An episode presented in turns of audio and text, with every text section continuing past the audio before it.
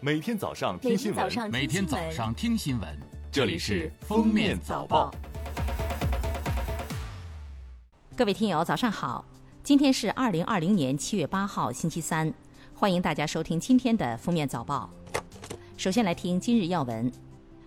国家统计局今日公布数据显示。经核算，二零一九年我国三新经济增加值为十六万一千九百二十七亿元，相当于 GDP 的比重为百分之十六点三，比上年提高零点二个百分点。按现价计算的增速为百分之九点三，比同期 GDP 现价增速高一点五个百分点。三新经济是以新产业、新业态、新商业模式为核心内容的经济活动的集合。六月和上半年物价数据即将公布，分析人士认为，在猪价及翘尾因素回落等多重因素的影响下，下半年全国居民消费价格指数 CPI 同比涨幅将继续收窄，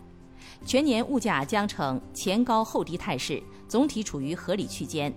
下半年全国工业生产者出厂价格指数 PPI 同比降幅有望收窄，呈缓慢回升态势。中央气象台七月七日消息，六月以来，安徽安庆和黄山、湖北等局地累计降雨量突破一千二百毫米。六月一日到七月六日期间，长江流域的累计降雨量为近六十年以来的第二高，第一高为二零一六年，第三高为一九九八年。但如果按照六至八月三个月的降雨量历史统计来看，九八年的记录仍然是历年最高。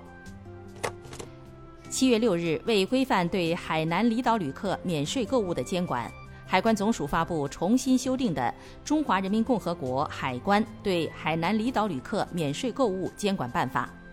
值得注意的是，监管办法同时规定，以牟利为目的的为他人购买免税品或将所购买免税品在国内市场再次销售的，由海关按照相关法律法规处理。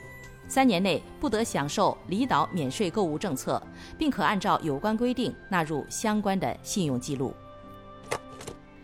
来看热点事件：七月七日凌晨，安徽省黄山市歙县遭遇五十年一遇的洪涝灾害，县城多处洪水上路，严重积水，道路受阻。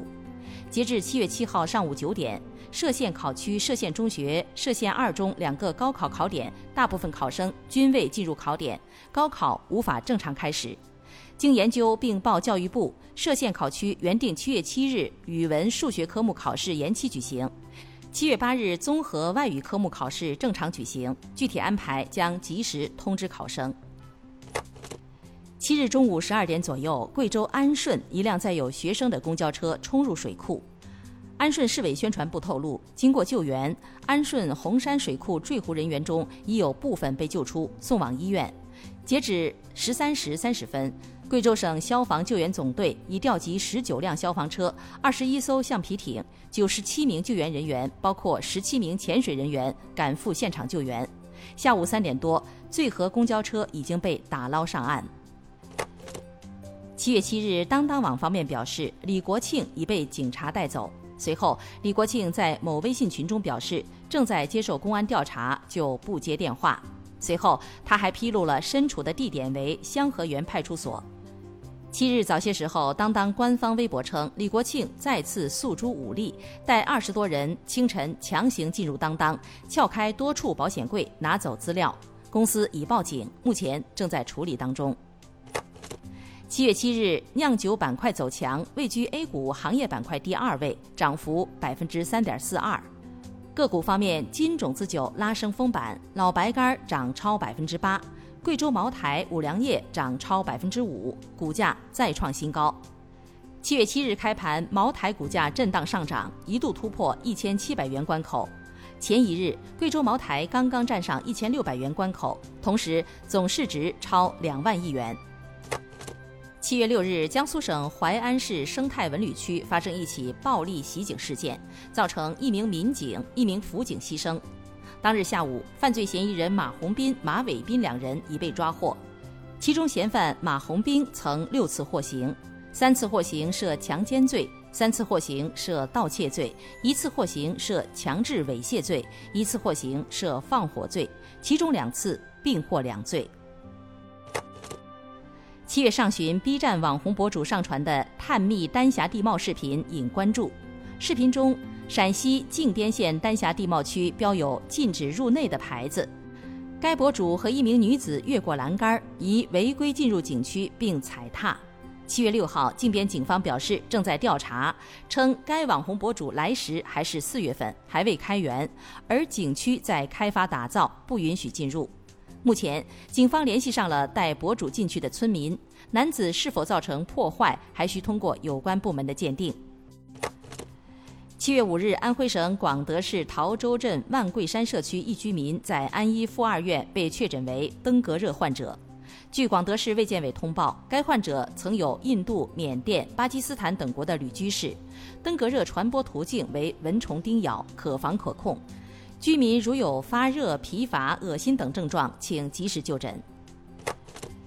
最后来听国际新闻：美国移民与海关执法局七月六日发布新规定，如果国际学生就读的美国高校在今年九月选择继续网上授课，那么美国国务院将不会给这些学生发放入境签证。海关与边境保卫局不会允许这些学生入境。目前，人在美国的国际学生也需要立即离境或转至当面授课的高校就读。当地时间六号，英国外交大臣多米尼克·拉布宣布，将对来自俄罗斯、沙特阿拉伯、朝鲜和缅甸等国共计四十九个涉嫌在近些年有侵犯人权行为的个人和团体，宣布了新的制裁措施。受制裁者在英资产将会被冻结，这是英国首次基于人权独自推出制裁。过去英国的制裁都是与欧盟或联合国共同做出。感谢收听今天的封面早报，明天再见。本节目由喜马拉雅和封面新闻联合播出。